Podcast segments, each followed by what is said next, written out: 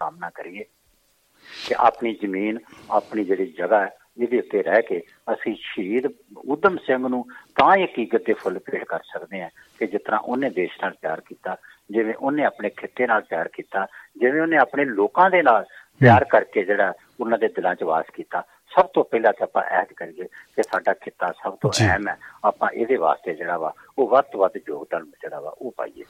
ਆ ਬਿਲਕੁਲ ਜਿਹੜਾ ਨੈਗਲੈਕਟਡ ਹੋ ਰਿਹਾ ਜੀ ਜਿਹੜਾ ਜਿੱਦਾਂ ਉਤਮ ਖੇਤੀ ਵਾਲਾ ਜਿਹੜਾ ਮਸਲਾ ਸੀਗਾ ਜੀ ਪਤਾ ਨਹੀਂ ਕਿਉਂ ਜਿਵੇਂ ਤੁਸੀਂ ਕਿਹਾ ਕਿ ਸਭ ਕੁਝ ਹੈ ਪ੍ਰਵਾਜ਼ਾਂ ਪਹਿਲਾਂ ਵੀ ਹੁੰਦੀਆਂ ਸੀਗੀਆਂ।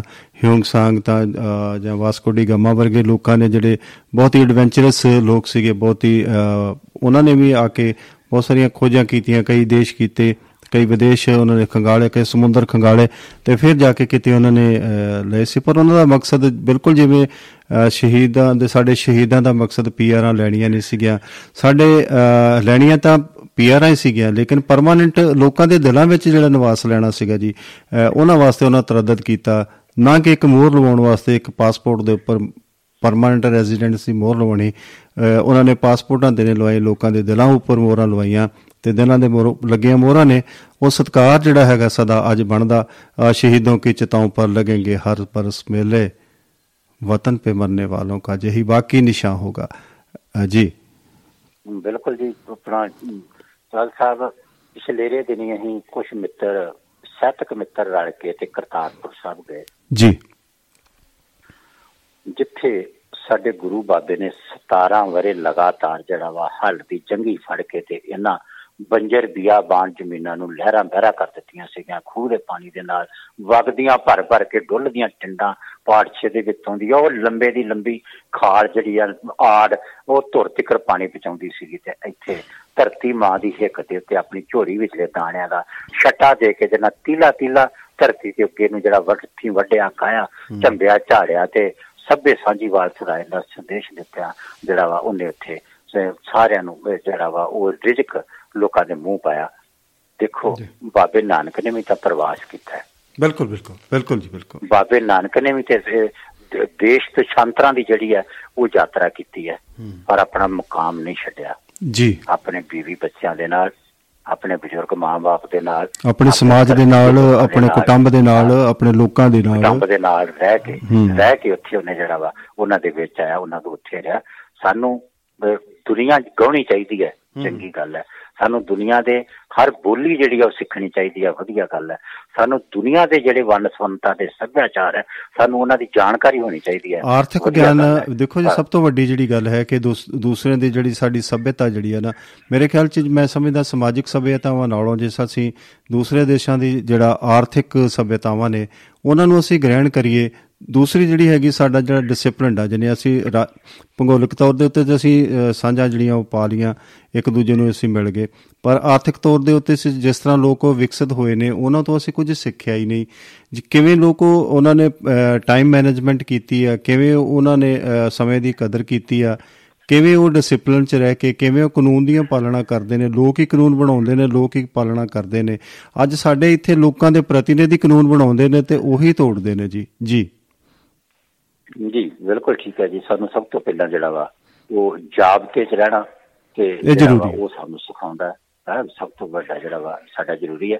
ਸੋ ਅੱਜ ਦੇ ਦਿਨ ਦੇ ਉੱਤੇ ਸਭ ਤੋਂ ਪਹਿਲਾਂ ਅਸੀਂ ਉਸ ਵੱਡੇ ਸ਼ਹੀਦ ਨੂੰ ਆਪਣੇ ਨੂੰ ਜਿਹੜਾ ਵਾ ਉਹ ਕੀ ਕਿਤੇ ਫੁੱਲ ਭੇਟ ਕਰਦੇ ਆ ਤੇ ਯਾਦ ਰੱਖਦੇ ਆ ਕਿ ਉਹ ਐਸੇ ਵੀ ਅਸੀਂ ਪੰਜਾਬੀ ਹੈਗੇ ਆ ਜਿਹੜੀ ਆਪਣਾ ਜਿਹੜਾ ਸਾਡੇ ਤੇ ਕੋਈ ਭਾਜੀ ਝਾੜ ਕੇ ਜਾਂਦਾ ਹੈ ਤੇ ਆਪਾਂ ਉਹਨੂੰ ਭੁੱਲਦੇ ਨਹੀਂ ਆ ਉਹ ਕਿਤੇ ਵੀ ਚਲੇ ਜਾਣ ਆਪਾਂ ਉਹਦੇ ਮਗਰ ਜਾ ਕੇ ਵੀ ਜਿਹੜਾ ਵਾ ਉਹਦੀ ਭਾਜੀ ਮੋੜ ਕੇ ਘਰ ਆਉਣੇ ਆ। ਇਹ ਸਾਡੇ 'ਚ ਜਿਹੜਾ ਵਾ ਪੰਜਾਬੀ ਪੁਣਾ ਅਸੀਂ ਉਹ ਬੁੱਲਿਆਂ ਦੇ ਵਾਰਿਸ ਆ ਅਸੀਂ ਉਹ ਦੁੱਲ ਪੱਟੀਆਂ ਵਾਲੇ ਦੁੱਲੇ ਦੇ ਵਾਰਿਸ ਆ ਜਿਹਨੇ ਕਿਹਾ ਸੀ ਕਦੀ ਮੈਂ ਢਾਵਾਂ ਦਿੱਲੀ ਦੇ ਕਿੰਗਰੇ ਕਿੰਗਰੇ। ਤੱਕ ਪਲਾਵਾ ਹੋਰ। ਅਸੀਂ ਉਹਦੇ ਵਾਰਿਸ ਆ ਅਸੀਂ ਜੈਮਲ ਤੇ ਫੱਤੇ ਦੇ ਵਾਰਿਸ ਆ ਅਸੀਂ ਸ਼ਹੀਦ ਭਗਤ ਸਿੰਘ ਦੇ ਵਾਰਿਸ ਆ ਅਸੀਂ ਜੇ ਕੋਈ ਸਾਡੇ ਤੇ ਭਾਜੀ ਚਾੜ ਕੇ ਜਾਂਦਾ ਤੇ ਫਿਰ ਸਾਡੇ ਸਾਹਮਣੇ ਅੱਜ ਤੇ ਚਮਕੌਰ ਦੀ ਗੜੀ ਕਹਿੰਦੀ ਹੈ ਕਿ ਸਾਹਮਣੇ ਜੇ ਸਵਾ ਲੱਖ ਵੀ ਖਲੋਤਾ ਤੇ ਸਾਨੂੰ ਉਹ ਵੀ ਕੋਈ ਕੀੜੀਆਂ ਵਾਂਗ ਜਿੱਕਦੇ ਆ। ਆਪਾਂ ਉਹਦੇ ਨਾਲ ਵੀ ਮੱਥਾ ਲਾਉਣ ਨੂੰ ਜਿਹੜਾ ਵਾ ਉਹ ਤਿਆਰ ਹੋ ਜਾਂਦੇ ਆ ਉਹਦੇ ਤੇ ਵੀ ਫਤਿਹ ਪਾ ਕੇ ਮੁੜਦੇ ਆ। ਕਦੀ ਅਸੀਂ ਜਿਹੜੀ ਕੰਡ ਪਵਾ ਕੇ ਉਹਨਾਂ ਤੋਂ ਨਹੀਂ ਮੁੜਦੇ ਇਹ ਸਾਡੇ ਗੁਰੂ ਧਰਤੀ ਦੇ ਗੁਰੂ ਬਾਬੇ ਨੇ ਕਹਿੰਦੇ ਨੇ ਵੀ ਕਹਿੰਦੇ ਨੇ ਸਵਾ ਲੱਖ ਸੇ ਇੱਕ ਲੜਾਉਂ ਤਬੇ ਗੋਬਿੰਦ ਸਿੰਘ ਨਾਮ ਕਹਾਉਂ। ਅਸੀਂ ਉਹਦੇ ਵਾਰਿਸ ਹਾਂ ਜੀ ਜੀ। ਦੇਖੋ, ਜਦੋਂ ਸੋਹਣ ਸਿੰਘ ਵਾਲੀਏ ਵੱਡੇ ਢਾਡੀ ਨੇ ਇੱਕ ਗੱਲ ਕਹੀ ਸੀਗੀ ਕਿ ਇੱਕ ਮੁੱਠ ਛੋਲਿਆਂ ਦੀ ਖਾ ਕੇ ਤੇਰੇ ਲੰਗਰਾਂ ਚੋਂ ਘੂਰ ਘੂਰ ਮੌਤ ਨੂੰ ਡਰਾਵੇ ਤੇਰਾ ਖਾਲਸਾ। ਉਹੀ ਇਹ ਨਹੀਂ ਹੈ ਕਿ ਸਾਡੇ ਜਿਹੜੇ ਪਹਿਲੇ ਸੀਗੇ, ਉਹ ਬਹੁਤ ਰੱਜੇ ਸੀਗੇ। ਭੁੱਖਾਂ ਉਹਨਾਂ ਨੇ ਲੋਕਾਂ ਨੇ ਵੀ ਬਹੁਤ ਵੇਖੀਆਂ ਪਰ ਉਹਨਾਂ ਦੇ ਦਿਲ ਰੱਜੇ ਸੀਗੇ। ਉਹਨਾਂ ਦੇ ਕੋਠੇ ਕੱਚੇ ਸੀਗੇ ਪਰ ਉਹਨਾਂ ਦੇ ਹਿਰਦੇ ਬਹੁਤ ਪੱਕੇ ਸੀਗੇ। ਉਹਨਾਂ ਦੇ ਰਿਸ਼ਤੇ ਨਾਤੇ ਬਹੁਤ ਪੱਕੇ ਸੀਗੇ। ਅੱਜ ਸਾਡੇ ਕੋਲ ਅਸੀਂ ਕੰਕਰੀਟ ਦੇ ਜੰਗਲ ਤਾਂ ਬਹੁਤ ਪੱਕੇ ਸਾਰ ਲਏ ਪਰ ਸਾਡੇ ਰਿਸ਼ਤੇ ਕੱਚੇ ਹੋ ਗਏ। ਅਸੀਂ ਇੱਕ ਦੂਜੇ ਦਾ ਜਿਹੜਾ ਦੁੱਖ ਸੁੱਖ ਹੈ ਉਹ ਵੰਡਾਉਣਾ ਜਿਹੜਾ ਉਹ ਭੁੱਲ ਰਹੇ ਆ ਸਾਨੂੰ ਸਭ ਤੋਂ ਪਹਿਲਾਂ ਜੇ ਅੱਜ ਦੇ ਦਿਨ ਦੇ ਉੱਤੇ ਜੇ ਸ਼ਹੀਦ ਉਦਮ ਸਿੰਘ ਨੂੰ ਯਾਦ ਕਰਦੇ ਆ ਇੱਕ ਗੱਲ ਯਾਦ ਰੱਖੀਏ ਕਿ ਜਦੋਂ ਉਹਨੇ ਅਪ੍ਰੈਲ 1919 ਦੇ ਵਿੱਚ ਉਸ ਰਾਤ ਜੱਲਿਆਂਵਾਲੇ ਬਾਗ ਦੀ, ਉਸ ਜ਼ਮੀਨ ਦੇ ਉੱਤੇ ਹੱਥ 'ਚ ਲੈਲਟਨ ਫੜ ਕੇ ਉਹਨੇ ਸ਼ਹਿਰ ਦੇ ਜ਼ਖਮੀਆਂ ਨੂੰ, ਮੋਇਆਂ ਨੂੰ ਦੇਖਦਾ ਸੀਗਾ ਤੇ ਉਹਨਾਂ ਦੇ ਵਿੱਚ ਉਹਦਾ ਕੋਈ ਆਪਣਾ ਕੋਈ ਸਗਾ ਨਹੀਂ ਸੀਗਾ ਕੋਈ ਉਹਦੀ ਮਾਂ ਬਾਪ ਭੈਣ ਭਰਾ ਉਹਦੇ 'ਚ ਕੋਈ ਨਹੀਂ ਸੀਗਾ। ਲੇਕਿਨ ਜਿੰਨੀਆਂ ਜਿਹੜੀ ਉੱਥੇ ਖੂਨ ਡੁੱਲਿਆ ਸੀਗਾ ਉਹਨੂੰ ਇੰਨਾ ਪਤਾ ਸੀਗਾ ਕਿ ਮੇਰੀ ਇਸ ਪੰਜਾਬੀ ਮਾਂ ਦੇ ਪੁੱਤਰ ਇੱਥੇ ਜਿਹੜੇ ਆ ਉਹਨਾਂ ਨੂੰ ਸਵਾਇਆ ਗਿਆ। ਇਸ ਪੰਜਾਬੀ ਮਾਂ ਦੇ ਧਰਤੀ ਦੇ ਪੁੱਤਰ ਨੇ ਜਿਨ੍ਹਾਂ ਨੂੰ ਇੱਥੇ ਗੋਲੀਆਂ ਨਾਲ ਛਲ ਨਹੀਂ ਕੀਤਾ ਗਿਆ ਉਹ ਜੇ ਬਦਲਾ ਲੈਣ ਗਿਆ ਸੀਗਾ ਤੇ ਆਪਣੇ ਕੁਟੰਬ ਆਪਣੇ ਪਰਿਵਾਰਕ ਕਿਸੇ ਜੀ ਦਾ ਬਦਲਾ ਲੈਣ ਨਹੀਂ ਸੀ ਗਿਆ ਉਹ ਇੱਥੋਂ ਖਿੱਤੇ ਦੇ ਲੋਕਾਂ ਨਾਲ ਜਿਹੜੀ ਵਾਪਰੀ ਅਣਹੋਣੀ ਸੀਗੀ ਉਹਨੂੰ ਜਿਹੜਾ ਚੈਲੰਜ ਕਰਕੇ ਬੰਦਾ ਗਿਆ ਸੀਗਾ ਉਹ ਸਿਰਫ ਤੇ ਸਿਰਫ ਉਹਦਾ ਜਵਾਬ ਦੇਣ ਸੱਤ ਸਮੁੰਦਰਾਂ ਤੋਂ ਪਾਰ ਜਾ ਕੇ ਜਿਹੜਾ ਉਹ ਗਿਆ ਸੀਗਾ। ਸੋ ਅੱਜ ਦੇ ਦਿਨ ਦੇ ਉੱਤੇ ਚਾਰ ਸਾਹਿਬ ਸਿੰਘ ਦੁਆਬਾ ਰੇਡੀਓ ਵੱਲੋਂ ਖਬਰਸਾਰ ਚਲਚੇ ਦੇ ਇਸ ਪਲੇਟਫਾਰਮ ਤੋਂ ਉਸ ਵੱਡੇ ਜੋਧੇ ਨੂੰ ਹਕੀਕਤ ਤੇ ਫੁੱਲ ਭੇਟ ਕਰਦੇ ਆ ਕਿ ਇਹੋ ਜਿਹੇ ਬੰਦੇ ਜਿਹੜੇ ਆ, ਉਹ ਬੇਸ਼ੱਕ ਵਿਰਲੇ ਆਉਂਦੇ ਆ ਲੇਕਿਨ ਜਦੋਂ ਆਉਂਦੇ ਆ ਉਹ ਸਦੀਆਂ ਬੀਤ ਜਾਂਦੀਆਂ ਨੇ ਉਹਨਾਂ ਦੀ ਜਿਹੜੀ ਪੈੜ ਚਾਲ ਹੁੰਦੀ ਹੈ ਉਹ ਕਦੀ ਮਧਮ ਨਹੀਂ ਪੈਂਦੀ। ਨਹੀਂ ਤੇ ਬਹੁਤ ਵਾਰੀ ਜਿਹੜਾ ਵਾ ਅੱਜ ਬੰਦਾ ਮਰਦਾ ਤੇ ਅਗਲੇ ਉਹ ਮਰਦਿਆਂ ਸਾਰੀ ਮਰ ਜਾਂਦਾ ਉਹਨੂੰ ਚੌਥੇ ਦਿਨ ਵੀ ਬੰਦੇ ਜਿਹੜੇ ਲੋਕ ਯਾਦ ਕਰਨਾ ਭੁੱਲ ਜਾਂਦੇ ਆ ਵੀ ਇੱਥੇ ਕੋਈ ਬੰਦਾ ਜਿਹੜਾ ਵਾ ਉਹ ਰਹਿ ਕੇ ਗਿਆ। ਲੇਕਿਨ ਇਹੋ ਜਿਹੇ ਬੰਦੇ ਨੇ ਜਿਹੜੇ ਇਸ ਕਿਸਮ ਦਾ ਜਿਹੜਾ ਕਾਰਨਾਮਾ ਕਰਕੇ ਜਾਂਦੇ ਆ ਉਹ ਸਦੀਆਂ ਤੱਕ ਵੀ ਜਿਹੜੇ ਆ ਉਹ ਸਤਾਰਿਆਂ ਵਾਂਗੂ ਅਸਮਾਨ 'ਚ ਚਮਕਦੇ ਆ। ਤੇ ਲੋਕਾਂ ਦਾ ਜਿਹੜਾ ਵਾ, ਆਉਣ ਵਾਲੀਆਂ ਪੀੜ੍ਹੀਆਂ ਦਾ ਰਸਤਾ ਰੋਸ਼ਨ ਕਰਦੇ ਆ। ਜੀ ਜੀ ਬਹੁਤ ਬਹੁਤ ਤੁਹਾਡਾ ਧੰਨਵਾਦ ਜੀ ਦੀਪਤਵਿੰਦਰ ਜੀ, ਤੁਸੀਂ ਉੱਚ ਕੋਟੀ ਦੇ ਜਿਹੜੇ ਹੈਗੇ ਆ, ਲਫ਼ਜ਼ ਵਰਤ ਕੇ ਤੇ ਸਾਡੇ ਜਿੰਨੇ ਵੀ ਸਰੋਤੇ ਨੇ ਉਹਨਾਂ ਨੂੰ ਤੁਸੀਂ ਦੱਸਿਆ, ਜਾਣਕਾਰੀ ਦਿੱਤੀ ਤੇ ਇਹਨਾਂ ਨੂੰ ਸਰਦਾਂਜਲੀਆਂ ਵੀ ਭੇਟ ਕੀਤੀਆਂ। ਤੁਸੀਂ ਜੋ ਵੀ ਬਣਦੇ ਸਰ ਦੇ ਜਿਹੜੇ ਤਰਾਸਤੀਆਂ ਸੀਗੇ ਜਿਹੜੇ ਦੁਖਾਂਤ ਨੇ ਸਾਡੇ ਉਹ ਵੀ ਤੁਸੀਂ ਛੇੜੇ ਨੇ। ਅਸੀਂ ਕਿੱਥੇ ਖਲੋਤੇ ਆ ਤੁਸੀਂ, ਉਹ ਵੀ ਬਿਲਕੁਲ ਉਹਦਾ ਵੀ ਜ਼ਿਕਰ ਛੇੜਿਆ ਤੇ ਅਸੀਂ ਕਿੱਥੇ ਸੀ ਤੁਸੀਂ, ਉਹ ਵੀ ਜ਼ਿਕਰ ਛੇੜਿਆ ਤੇ ਇਹਦੇ ਵਿੱਚੋਂ ਦੂਸਰੇ ਕਿੱਥੇ ਜਾਣਾ ਆ ਅਸੀਂ, ਇਹਦੀਆਂ ਸੰਭਾਵਨਾਵਾਂ ਵੀ ਅੱਗੇ ਨਜ਼ਰ ਆਈਆਂ ਜਿਹੜੀਆਂ ਕਿ ਬਿਲਕੁਲ ਤੁਹਾਡੀ ਜਿਹੜੀ ਵੀ ਤੁਸੀਂ ਤਫਸੀਲ ਨਾਲ ਕੀਤਾ ਸੀ, ਉਹਦੇ ਮੁਤਾਬਕ ਜਿਹੜਾ ਕਿੱਥੇ ਅਸੀਂ ਜਾਣਾ, ਕਿਵੇਂ ਜਾਣਾ, ਉਹ ਵੀ ਧੁੰਦਲਾ ਭਵਿੱਖ ਵੀ ਜਿਹੜਾ ਸਾਨੂੰ ਉਹ ਧੁੰਦਲਾ ਨਜ਼ਰ ਆਇਆ। ਸੋ ਇੰਨੀ ਭਰਪੂਰ ਜਾਣਕਾਰੀ ਵਾਸਤੇ ਤੁਹਾਡਾ ਸ਼ੁਕਰੀਆ। ਧੰਨਵਾਦ ਜੀ ਤੁਸੀਂ ਆਏ ਔਰ ਬਹੁਤ ਸਾਰੀ ਜਾਣਕਾਰੀ ਦਿੱਤੀ। ਧੰਨਵਾਦ ਦੀਪ ਦਵਿੰਦਰ ਜੀ। ਬਹੁਤ ਮਿਹਰਬਾਨੀ ਜੀ ਬਹੁਤ ਸ਼ੁਕਰੀਆ ਜੀ ਨਿਵਾਸੀ ਚਾਲ ਸਾਹਿਬ ਜੀ ਦੇਖੋ ਸਰੋਤਿਓ ਦੋਸਤੋ ਇਹ ਸਨ ਦੀਪ ਦਵਿੰਦਰ ਜੀ। ਜਿਹੜੇ ਕਿਸੇ ਜਾਣ ਮੁਹਤਾਜ ਜਾਣ ਪਛਾਣ ਦੇ ਮੁਹਤਾਜ ਨਹੀਂ ਆ ਤੇ ਹੁਣੇ ਹੀ ਇਹਨਾਂ ਦੀ ਕਹਾਣੀਆਂ ਦੀ ਕਿਤਾਬ, ਕਈ ਵਾਰ ਇਸੇ ਦੁਆਬਾ ਰੇਡੀਓ ਤੋਂ ਬਹੁਤ ਸਾਰੀਆਂ ਕਹਾਣੀਆਂ ਰੁੱਤ ਫਰੀ ਵਣ ਕੰਬਿਆ। ਇਹੋ ਜਿਹੀਆਂ ਕਹਾਣੀਆਂ ਅਸੀਂ ਦੁਆਬਾ ਰੇਡੀਓ ਤੋਂ ਇਹਨਾਂ ਦੀਆਂ ਕਹਾਣੀਆਂ ਪ੍ਰਕਾਸ਼ ਟੈਲੀਕਾਸਟ ਵੀ, ਬ੍ਰਾਡਕਾਸਟ ਵੀ ਹੋਈਆਂ ਨਾਟਕੀ ਅੰਦਾਜ਼ੇ ਵਿੱਚ ਵੀ ਅਸੀਂ ਪੇਸ਼ ਕੀਤੀਆਂ, ਗਾਏ ਬਗਾਏ ਬਹੁਤ ਸਾਰੇ ਹੋਰ ਚੈਨਲਾਂ ਨੇ ਵੀ ਇਹਨਾਂ ਦੀ ਕਹਾਣੀਆਂ। ਤੇ ਹੁਣੇ ਇਹਨਾਂ ਦੀਆਂ ਕਿਤਾਬ ਵੀ ਜਿਹੜੀ ਆ, ਉਹ ਕਿਤਾਬੀ ਰੂਪ ਵੀ ਇਹਨਾਂ ਦਾ ਆ ਗਿਆ। ਉਹ ਵੀ ਸਰੋਤੇ ਜਿਹੜੇ ਨੇ, ਸਾਡੇ ਦਰਸ਼ਕ ਨੇ, ਸਾਡੇ ਸਰੋਤੇ ਨੇ, ਸਾਡੇ ਪਾਠਕ ਨੇ ਉਹ ਕਿਤਾਬ ਜਿਹੜੀ ਹੈਗੀ ਉਹ ਖਰੀਦ ਕੇ ਪੜ੍ਹ ਵੀ ਸਕਦੇ ਨੇ। ਤੁਸੀਂ ਇਹਨਾਂ ਨਾਲ ਸਿੱਧਾ ਰਾਫਤਾ ਵੀ ਕਰ ਸਕਦੇ ਹੋ ਦੀਪ ਦਵਿੰਦਰ ਜੀ ਨਾਲ ਤੇ ਉਹ ਕਿਤਾਬ ਜ਼ਰੂਰ ਪੜਨ ਵਾਲੀ ਆ। ਸਾਡੇ ਸਮਾਜ ਦੇ ਇਨ ਬੈਨ ਅੰਗ ਸੰਗ ਹੋ ਕੇ ਉਹਨਾਂ ਨੇ ਲਿਖਿਆ ਸਾਡੀਆਂ ਸਮਾਜਿਕ ਜਿਹੜੀਆਂ ਤਰਾਸਤੀਆਂ ਨੇ, ਸਮਾਜਿਕ ਜਿਹੜੇ ਦੁਖਾਂਤ ਨੇ, ਸਮਾਜ ਦੀਆਂ ਜਿਹੜੀਆਂ ਘਟਨਾਵਾਂ ਨੇ ਉਸ ਨੂੰ ਬੜੀ ਬਰੀਕ ਬੀਨੀ ਦੇ ਨਾਲ ਉਹਨਾਂ ਨੇ ਉਹਦੇ ਵਿੱਚ ਬਿਆਨ ਕੀਤਾ। ਸੋ ਪੜਨ ਵਾਲੀਆਂ ਰਚਨਾਵਾਂ ਨੇ। ਪੜਨ ਵਾਲੀਆਂ ਉਹਦੇ ਵਿੱਚ ਕਹਾਣੀਆਂ ਨੇ। ਉਹ ਕਹਾਣੀਆਂ ਇਹਨਾਂ ਦੀਆਂ ਨਹੀਂ ਰਚਿਤ। ਇਹਨਾਂ ਕੋਲੋਂ ਸਾਡੇ ਇਸ ਸਮਾਜ ਨੇ ਰਚਾਈਆਂ ਨੇ। ਸਾਡੇ ਸਮਾਜ ਜਿਹੜੇ ਸੰਵਾਦ ਇਹਨਾਂ ਰਚੇ ਨੇ, ਉਹ ਇਹਨਾਂ ਨੇ ਸਾਰੇ ਜਿਹੜੇ, ਜਿੰਨੇ ਵੀ ਪਾਤਰ ਨੇ, ਉਹ ਜਿਉਂਦੇ ਨੇ। ਉਹਨਾਂ ਨੂੰ ਤੁਸੀਂ ਮਿਲ ਵੀ ਸਕਦੇ ਹੋ ਤੇ ਮਿਲਦੇ ਵੀ ਉਹ ਰੋਜ਼ ਮਿਲਦੇ ਨੇ। ਇਹੋ ਜਿਹੇ ਪਾਤਰ ਸਿਰਜੇ ਨੇ ਇਹਨਾਂ ਨੇ ਆਪਣੀਆਂ ਕਹਾਣੀਆਂ ਦੇ ਵਿੱਚ ਉਹ ਇੰਜ ਲੱਗਦਾ ਜੇ ਕਹਾਣੀ ਤੁਸੀਂ ਫੜ ਪੜ ਲੋਗੇ ਜਾਂ ਫੜ ਲੋਗੇ, ਤੇ ਤੁਹਾਨੂੰ ਇੰਜ ਲੱਗੇਗਾ ਕਿ ਉਹ ਮੇਰੀ ਗੱਲ ਕੀਤੀ ਜਾ ਰਹੀ ਆ, ਜਾਂ ਸਾਡੇ ਪਿੰਡ ਦੇ ਫਲਾਣੇ ਆਦਮੀ ਦੀ ਕਹਾਣੀ ਆ, ਜਾਂ ਉਹ ਫਲਾਣੇ ਮਜ਼ਦੂਰ ਦੀ ਗੱਲ ਹੈ, ਤੇ ਫਲਾਣੇ ਉਹ ਲੋਹਾਰ ਦੀ ਗੱਲ ਹੈ ਕਿਸ ਕਿਸ ਦੀ ਗੱਲ ਹੈ, ਉਹ ਤੁਹਾਨੂੰ ਲੱਗੇਗਾ। ਐਸੋ ਤੁਸੀਂ ਦੁਆਬਾ ਰੇਡੀਓ ਦੇ ਇਸ ਮੰਚ ਤੇ ਵੀ ਤੁਸੀਂ ਮੇਰੇ ਨਾਲ ਵੀ ਸੰਪਰਕ ਕਰ ਸਕਦੇ ਹੋ। ਮੈਂ ਤੁਹਾਡਾ ਰਾਫਤਾ ਇਹਨਾਂ ਨਾਲ ਕਰਵਾ ਦਾਂਗਾ, ਜਾਂ ਤੁਸੀਂ ਦੀਪਤਵਿੰਦਰ ਜੀ ਨਾਲ ਸਿੱਧਾ ਵੀ ਰਾਫਤਾ ਕਾਇਮ ਕਰ ਸਕਦੇ ਹੋ। ਤੁਸੀਂ ਮੇਰੇ ਕੋਲ ਇਹਨਾਂ ਦਾ ਫੋਨ ਨੰਬਰ ਲੈ ਸਕਦੇ ਹੋ। ਤੇ ਉਹਨਾਂ ਨਾਲ ਗੱਲਬਾਤ ਕਰ ਸਕਦੇ ਹੋ ਜਿਸੋ ਬਹੁਤ ਵੱਡੇ ਵਿਦਵਾਨ ਨੇ।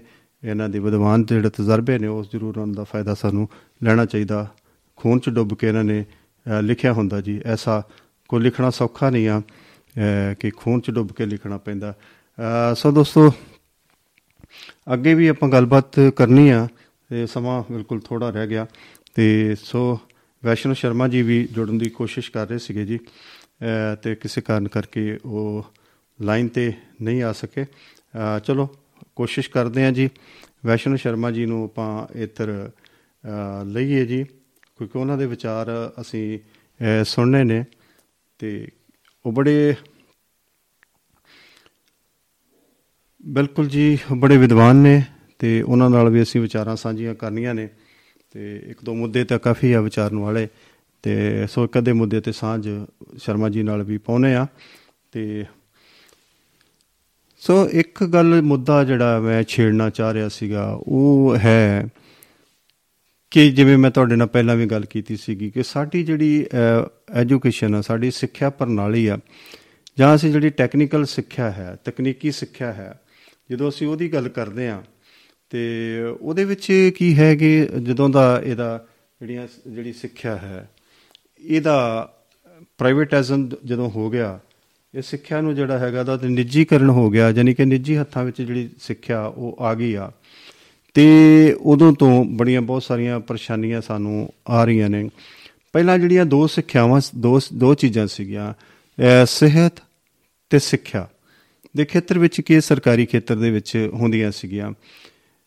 ਜਿਵੇਂ ਕਿ ਬੀਐਡ ਕਾਲਜ ਬੀਐਡ ਜਾਂ ਜੇਬੀਟੀ ਜਾਂ ਇਹ ਚੀਜ਼ਾਂ ਜਿਹੜੀਆਂ ਨੇ ਉਹ ਸਾਨੂੰ ਜਦੋਂ ਕਰਾਈਆਂ ਜਾਂਦੀਆਂ ਸੀਗੀਆਂ, ਤੇ ਉਹ ਸਰਕਾਰੀ ਅਦਾਰੇ ਸੀਗੇ, ਉਹਦੇ ਕੋਈ ਨਿਯਮ ਹੁੰਦੇ ਸੀਗੇ। ਕੁਝ ਉਹਦੇ ਵਿੱਚ ਜਿਵੇਂ ਟੀਚਿੰਗ ਪ੍ਰੈਕਟਿਸ ਲੱਗਦੀ ਸੀਗੀ ਤੇ ਜਿਵੇਂ ਸਾਡੇ ਨਰਸਸ ਕਾਲਜ ਸੀਗੇ ਜਾਂ ਡਾਕਟਰਸ ਦੀ ਟੀਚਿੰਗ ਦੂਸਰੀ ਜਿਹੜੀ ਹੈਗੀ ਹਸਪੀਟਲਾਂ ਦੇ ਵਿੱਚ ਡਿਊਟੀਆਂ ਲੱਗਦੀਆਂ ਸੀਗੀਆਂ। ਪ੍ਰੈਕਟੀਕਲ ਹੁੰਦਾ ਸੀਗਾ। ਉਹਦਾ ਕੋਈ ਕਾਇਦਾ ਕਾਨੂੰਨ ਹੁੰਦਾ ਸੀ, ਕੋਈ ਮਰਿਆਦਾਵਾਂ ਹੁੰਦੀਆਂ ਸੀਗੀਆਂ। ਉਹਨੂੰ ਫਾਲੋ ਕਰਨਾ ਪੈਂਦਾ ਸੀਗਾ। ਅੱਜ ਇਹਨਾਂ ਦੇ ਖੇਤਰਾਂ ਦੇ ਵਿੱਚ ਇਹ ਦੋ ਅਹਿਮ ਖੇਤਰ ਨੇ, ਸਿੱਖਿਆ ਤੇ ਦੂਸਰਾ ਜਿਹੜਾ ਸਿਹਤ, ਇਹ ਦੋਵੇਂ ਅਹਿਮ ਖੇਤਰ ਨੇ। ਪਰ ਇਹਦਾ ਨਿੱਜੀਕਰਨ ਹੋਣ ਦੇ ਨਾਲ ਨਾਲ ਇੰਨੀ ਕੁ ਜ਼ਿਆਦਾ ਦੁਰਦਸ਼ਾ ਇਹਨਾਂ ਦੇ ਵਿੱਚ ਹੋ ਗਈ ਆ। ਪਹਿਲੀ ਗੱਲ ਤੇ ਇਹ ਹੈਗਾ ਕਿ ਅੱਜ ਇਹਨਾਂ ਪ੍ਰਾਈਵੇਟ ਕਾਲਜਸ ਖੁੱਲ ਗਏ ਨੇ ਤੇ ਉਹਦੇ ਵਿੱਚ ਕੀ ਹੈ ਤੇ ਕਿ ਜਦੋਂ ਅਸੀਂ ਨਰਸਸ ਹੁੰਦੇ ਨੇ ਜਾਂ ਇਹ ਸਾਡੇ ਪੈਰਾ ਮੈਡੀਕਲ ਸਟਾਫ ਦੀ ਅਸੀਂ ਔਰ ਟ੍ਰੇਨਿੰਗਾਂ ਹੁੰਦੀਆਂ ਨੇ ਉੱਥੇ ਦਾਖਲਾ ਕੀਤਾ ਜਾਂਦਾ। ਤੇ ਉਹ ਦਾਖਲਾ ਜਿਹੜਾ ਹੈ, ਉਹ ਬਿਲਕੁਲ ਉਸ ਆਧਾਰ ਤੇ ਨਹੀਂ ਹੁੰਦਾ।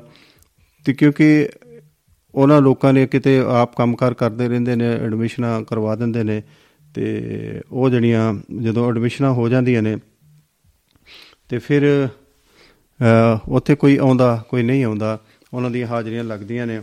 ਤੇ ਜਿਵੇਂ ਬੀਐਡ ਕਰਦੇ ਸੀਗੇ ਜਾਂ ਈਟੀਟੀ ਕਰਦੇ ਸੀ, ਤੇ ਉਹ ਸਾਨੂੰ ਜਦੋਂ ਈਟੀਟੀ ਕਰਦੇ ਸੀਗੇ, ਉਹਦੇ ਵਿੱਚ ਟੀਚਿੰਗ ਪ੍ਰੈਕਟਿਸ ਹੁੰਦੀ ਸੀਗੀ। ਤੇ ਉਹ ਜਿਹੜੀ, ਉਹਦਾ ਕੋਈ ਕਾਇਦਾ ਕਾਨੂੰਨ ਹੁੰਦਾ ਸੀਗਾ ਕਿ ਇੱਕ ਵਿਦਿਆਰਥੀ ਜਦੋਂ ਟੀਚਿੰਗ ਪ੍ਰੈਕਟਿਸ ਲੱਗਦੀ ਸੀ, ਉਹਦੇ ਨਾਲ ਉਹਦਾ ਅਧਿਆਪਕ ਸੀਨੀਅਰ ਅਧਿਆਪਕ ਤੇ ਨਾਲ ਜਿਹੜੇ ਹੁੰਦੇ ਸੀਗੇ ਉਹ ਵਿਦਿਆਰਥੀ ਵੀ ਨਾਲ ਹੁੰਦੇ ਸੀਗੇ ਜਦੋਂ ਟ੍ਰੇਨਿੰਗ ਲੱਗਦੀ ਸੀਗੀ।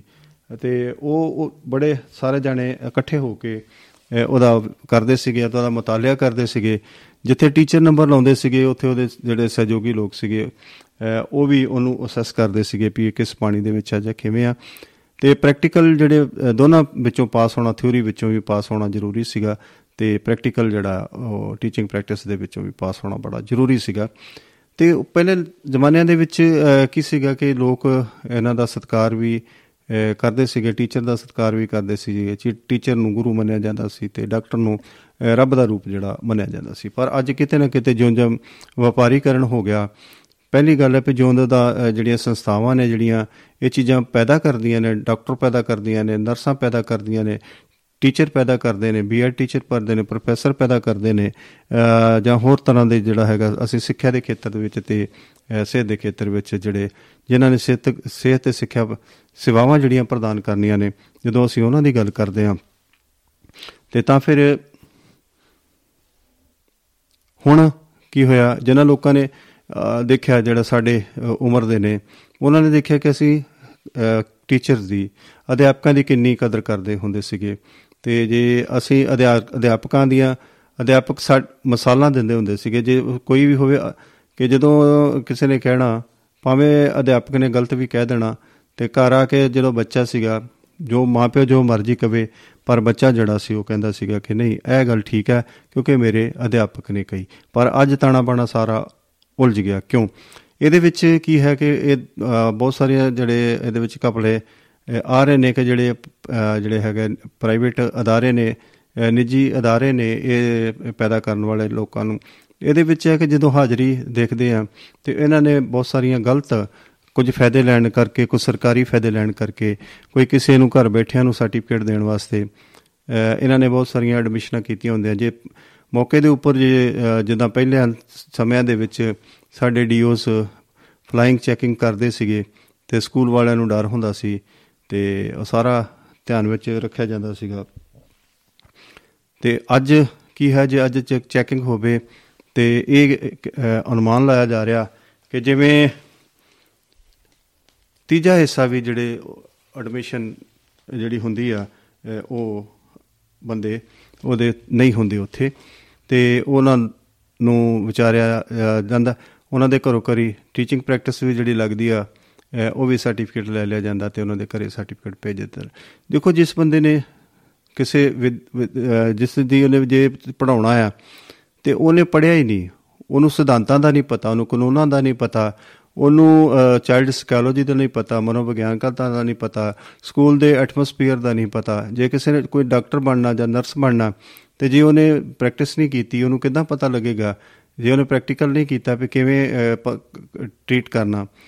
ਕਿਵੇਂ ਉਹਨੂੰ ਦੇਣਾ ਹੈ? ਪੇਸ਼ੈਂਟ ਨੂੰ, ਮਰੀਜ਼ ਨੂੰ ਕਿਸ ਤਰ੍ਹਾਂ ਦਾ ਟ੍ਰੀਟਮੈਂਟ ਦੇਣਾ? ਕਿਵੇਂ ਸੁਭਾਅ ਦੇ ਵਿੱਚ ਕਿਸ ਸੁਭਾਅ ਦੇ ਨਾਲ, ਕਿਸ ਪਿਆਰ ਦੇ ਨਾਲ, ਕਿਸ ਮੁਹੱਬਤ ਦੇ ਨਾਲ ਉਹਨਾਂ ਨੂੰ ਮਿਲਣਾ ਤੇ ਇਹ ਸਾਰਾ ਕੁਝ ਜਿਹੜਾ ਹੈਗਾ, ਉਹ ਜਦੋਂ ਅਸੀਂ ਨਹੀਂ ਕਰਦੇ, ਕਿਤੇ ਨਾ ਕਿਤੇ ਗੈਰ ਖਲਾਕੀ ਗੈਰ ਮਿਆਰੀ ਸਾਰਾ ਕੁਝ ਹੁੰਦਾ ਜਾ ਰਿਹਾ। ਤੇ ਇਹਨਾਂ ਦੇ ਪ੍ਰਾਈਵੇਟ ਅਦਾਰਿਆਂ ਦੇ ਵਿੱਚੋਂ ਬਹੁਤ ਸਾਰੇ ਨੰਬਰ ਲੈ ਕੇ ਲੋਕ ਜਿਹੜੇ ਅੱਗੇ ਆ ਜਾਂਦੇ ਨੇ, ਤੇ ਕੋ ਬਹੁਤ ਸਾਰੀਆਂ ਕਪੜੇਬਾਜ਼ੀਆਂ ਵੀ ਹੁੰਦੀਆਂ ਨੇ। ਉਹਨਾਂ ਨੇ ਪ੍ਰੈਕਟੀਕਲ ਤਾਂ ਕੁਝ ਨਹੀਂ ਕੀਤਾ ਹੁੰਦਾ, ਲੇਕਿਨ ਜਦੋਂ ਪ੍ਰੈਕਟੀਕਲ ਨਹੀਂ ਕੀਤਾ ਹੁੰਦਾ, ਜਦੋਂ ਉਹਨਾਂ ਨੂੰ ਫਿਰ ਪ੍ਰੈਕਟੀਕਲ ਕਰਨਾ ਪੈਂਦਾ, ਉਹ ਕਿਤੇ ਨਾ ਕਿਤੇ ਮਨੁੱਖੀ ਸਰੀਰ ਦਾ ਕਾਣ ਕਰਨਗੇ, ਜੇ ਪੜ੍ਹਾਈ ਉਹਨਾਂ ਨੇ ਨਹੀਂ ਕੀਤੀ, ਤੇ ਉਹ ਪੜਾਉਣਗੇ ਕਿਦਾਂ, ਤਾਂ ਵੀ ਉਹ ਸਾਡੇ ਸਮਾਜ ਦਾ ਕਾਣ ਕਰਨਗੇ। ਤੇ ਜੇ ਉਹ ਉਹਨਾਂ ਨੇ ਮੈਡੀਕਲ ਲਾਈਨ ਦੇ ਵਿੱਚ ਉਹਨਾਂ ਨੇ ਪ੍ਰੈਕਟੀਕਲ ਜਾਂ ਉਹਨਾਂ ਨੇ ਪੜ੍ਹੇ ਨਹੀਂ ਸਕੂਲਾਂ, ਕਾਲਜਾਂ ਵਿੱਚ ਜਾ ਕੇ ਉਹਨਾਂ ਦੀ ਪੜ੍ਹਾਈ ਨਹੀਂ ਹੋਈ, ਤੇ ਉਹ ਕਿਸ ਤਰ੍ਹਾਂ ਅਸੀਂ ਚੰਗੇ ਲੋਕ ਬਣ ਸਕਣਗੇ, ਵਿਦਵਾਨ ਹੋ ਸਕਣਗੇ ਇਹ ਸ਼ਾਇਦ ਇੱਕ ਸਵਾਲੀਆ ਨਿਸ਼ਾਨ ਹੋਵੇਗਾ। ਐਸੋ ਵਿਦਿਆ ਦਾ, ਸਿੱਖਿਆ ਦਾ ਜਿਹੜਾ, ਉਹ ਪ੍ਰਾਈਵੇਟ ਜਿਹੜਾ ਕਰਨ ਹੈ, ਇਹ ਕਿਤੇ ਨਾ ਕਿਤੇ ਬਹੁਤ ਹੀ ਸਾਡੇ ਸਮਾਜ ਵਾਸਤੇ ਘਾਤਕ ਸਾਬਤ ਹੋ ਰਿਹਾ ਦੋਸਤੋ। ਤੇ ਇਹਨੂੰ ਸਮਝਣ ਦੀ ਲੋੜ ਹੈ ਤੇ ਕਿਤੇ ਨਾ ਕਿਤੇ ਸਾਨੂੰ ਇਹਨਾਂ ਗੱਲਾਂ ਤੋਂ ਬਾਹਰ ਨਿਕਲਣ ਦੀ ਜ਼ਰੂਰਤ ਹੈ। ਤੇ ਸਾਡੇ ਜਿਹੜੀਆਂ ਸਰਕਾਰਾਂ ਨੇ, ਪਹਿਲੀ ਗੱਲ ਤੇ ਵੀ ਚਲੋ ਇਹਨਾਂ ਨੂੰ, ਜੇ ਤੁਸੀਂ ਲਾਇਸੈਂਸ ਪ੍ਰਾਈਵੇਟ ਵਿਦਿਆ ਦੇਣ ਦਾ ਕਰਦੇ ਹੋ ਤੇ ਇਹਨਾਂ ਦੇ ਉੱਤੇ ਪੂਰਾ ਪਕੜ ਵੀ ਰੱਖੋ, ਇਹਨਾਂ ਤੇ ਪੂਰੇ ਧਿਆਨ ਵੀ ਰੱਖੋ ਕਿ ਕੀ ਇਹ ਸਾਡੇ, ਇਹ ਪੂਰੇ ਕੰਮ ਕਰਦੇ ਵੀ ਆ ਪੈਰਾਮੀਟਰਸ ਜਿਹੜੇ ਨੇ ਉਹ ਪੂਰੇ ਇਹ ਕਰਦੇ ਵੀ ਆ ਕਿ ਨਹੀਂ ਕਰਦੇ, ਹੈ? ਜੇ ਨਹੀਂ ਕਰਦੇ ਤਾਂ ਸਾਨੂੰ ਕਿਤੇ ਨਾ ਕਿਤੇ ਉਸ ਚੀਜ਼ ਵੱਲ ਜ਼ਰੂਰ ਧਿਆਨ ਦੇਣਾ ਚਾਹੀਦਾ। ਤਾਂ ਕਿ ਜੇ ਤੁਸੀਂ ਪ੍ਰਾਈਵੇਟ ਅਦਾਰੇ ਖੋਲੇ ਆ ਤੇ ਘੱਟੋ ਘੱਟ ਉਹਨਾਂ ਦਾ ਮਿਆਰ ਤਾਂ ਅਸੀਂ ਸਹੀ ਰੱਖੀਏ। ਤੇ ਜੇ ਅਸੀਂ ਮਿਆਰ ਸਹੀ ਨਹੀਂ ਰੱਖ ਸਕਦੇ ਤੇ ਫਿਰ ਸਾਨੂੰ ਕੋਈ ਹੱਕ ਨਹੀਂ ਕਿ ਅਸੀਂ ਇਹਨਾਂ ਨੂੰ ਪ੍ਰਾਈਵੇਟ ਨੂੰ ਲਾਇਸੈਂਸ ਜਿਹੜਾ ਉਹ ਦਿੱਤਾ ਜਾਵੇ। ਲਾਇਸੈਂਸ ਦੇ ਵਿੱਚ ਜਿਹੜੀਆਂ ਕੰਡੀਸ਼ਨਾਂ ਜਿਹੜੀਆਂ ਸ਼ਰਤਾਂ ਲਿਖੀਆਂ ਹੁੰਦੀਆਂ ਨੇ, ਉਹ ਜ਼ਰੂਰ ਪੂਰੀਆਂ ਕਰਵਾਉਣ ਇਹ ਨਹੀਂ ਕਿ ਵਜ਼ੀਫੇ ਲੈਣ ਵਾਸਤੇ ਜਾਂ ਅਸੀਂ ਹੋਰ ਇਹੋ ਜਿਹੇ ਲੋਕਾਂ ਦਾ, ਦੁਨੀਆ ਦਾ ਕਾਣ ਕਰਨ ਵਾਸਤੇ ਅਸੀਂ ਜਿਹੜਾ ਉਹ ਪ੍ਰਾਈਵੇਟ ਅਦਾਰਿਆਂ ਨੂੰ ਖੋਲ ਦਿੱਤੀ ਹੋਈ ਆ ਕਿ ਉਹ ਬੱਚਿਆਂ ਨੂੰ ਪੜਾਉਣ ਵੀ ਨਾ ਸਕੂਲਾਂ ਕਾਲਜਾਂ ਵਿੱਚ ਆਉਣ ਵੀ ਨਾ ਤੇ ਉਹ ਸਰਟੀਫਿਕੇਟ ਲੈ ਕੇ ਜਾ ਕੇ ਮਨੁੱਖਤਾ ਦਾ ਕਾਣ ਕਰਨ ਜਾਂ ਇਹੋ ਜੀਆਂ ਸੰਸਥਾਵਾਂ ਵਿੱਚ ਜਾ ਕੇ ਵਿਦਿਅਕ ਸੰਸਥਾਵਾਂ ਦੇ ਵਿੱਚ ਟੀਚਰ ਅਧਿਆਪਕ ਲੱਗ ਜਾਣ ਜੇ ਉਹਨਾਂ ਨੇ ਖੁਦ ਅਧਿਆਪਕਾਂ ਤੋਂ ਸਿੱਖਿਆ ਨਹੀਂ ਲਈ ਤਾਂ ਖੁਦ ਇੱਕ ਅਧਿਆਪਕ ਕਿਵੇਂ 608249118 ਪ੍ਰੋਗਰਾਮ ਡਾਕਟਰ ਜੇ ਡਾਕਟਰ ਕੋਲੋਂ ਸਿੱਖਿਆ ਨਹੀਂ ਲਈ ਤੇ ਡਾਕਟਰੀ ਕਿਵੇਂ ਕਰਨੀ ਆ ਤੇ ਉਹ ਕਿਵੇਂ ਹੋ ਸਕਦਾ? ਸੋ ਸਮਾਂ ਜਿਹੜਾ ਉਹ ਬੜੀ ਤੇਜ਼ੀ ਨਾਲ ਅੱਗੇ ਨੂੰ ਵਧਦਾ ਜਾ ਰਿਹਾ। ਤੇ ਸੋ ਦੋਸਤੋ ਕੀ ਕੀਤਾ ਜਾ ਸਕਦਾ? ਹੁਣ ਜੇ ਸਮੇਂ ਨੂੰ ਸਮਾਂ ਮੰਨ ਨਹੀਂ ਰਿਹਾ, ਤੇ ਬੰਦ ਤਾਂ ਕਰਨਾ ਪੈਣਾ। ਸੋ ਇੱਕ ਅਧੀ ਮੈਂ ਵਿਚਾਰ ਵਟਾਂਦਰਾ ਥੋੜਾ ਜਿਹਾ ਲੈ ਲਵਾਂ ਕਿ 2 ਮਿੰਟ ਦੇ ਮੇਰਾ ਸਮਾਂ ਮੇਰੇ ਕੋਲ ਹੈ। ਉਹਦੇ ਵਿੱਚ ਮੈਂ ਦੇਖਾਂ ਕਿ ਸਾਡਾ ਜਿਹੜਾ ਹੈਗਾ ਭਾਰਤ ਤੇ ਪਾਕਿਸਤਾਨ ਦਾ ਜਿਹੜਾ ਵਪਾਰ ਹੈ ਇਹਦੇ ਤੇ ਬੜੀਆਂ ਪਾਬੰਦੀਆਂ ਲੱਗ ਗਈਆਂ ਨੇ, ਵਪਾਰ ਨਹੀਂ ਹੋ ਰਿਹਾ। ਤੇ ਜੇ ਵੇਖਿਆ ਜਾਵੇ ਕਿ ਤੇ ਕਰੋੜਾਂ ਰੁਪਏ ਦਾ ਨੁਕਸਾਨ ਜਿਹੜਾ ਉਹ ਹੋ ਰਿਹਾ ਜੀ।